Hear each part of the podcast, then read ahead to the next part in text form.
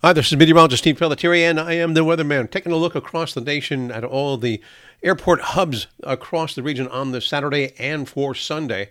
And we see that in the New York area, still some delays there because of the persistent storms just offshore. That should start to get a little bit better by Sunday, but there'll be some leftover delays from Friday and Saturday when we have some severe weather there. Up in the Boston area, doesn't look too bad. South uh, portion of uh, Florida down in Miami, it looks like they will have scattered showers and thunderstorms in the afternoon both days. Best time to get in there in the morning.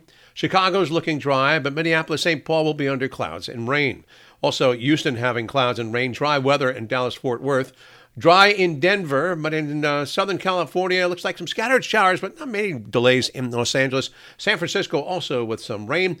It looks like fair conditions for Seattle and also in Portland. Uh, weather situation across the Mid Atlantic and Northeast uh, looks like still some showers around the area, mostly coastal, drifting off to the east and high pressure builds in, gives us some nice weather for Sunday, the first day of October. Saturday's highs generally in the 60s with some showers moving east. Sunday with sunshine, mid 70s, and it could touch 80 degrees Monday through Wednesday of this week in the mid Atlantic and northeast of New Jersey and extending all the way up into southern portions of New England. I'm meteorologist Steve Pelletieri, and I am the weatherman. Have a great weekend.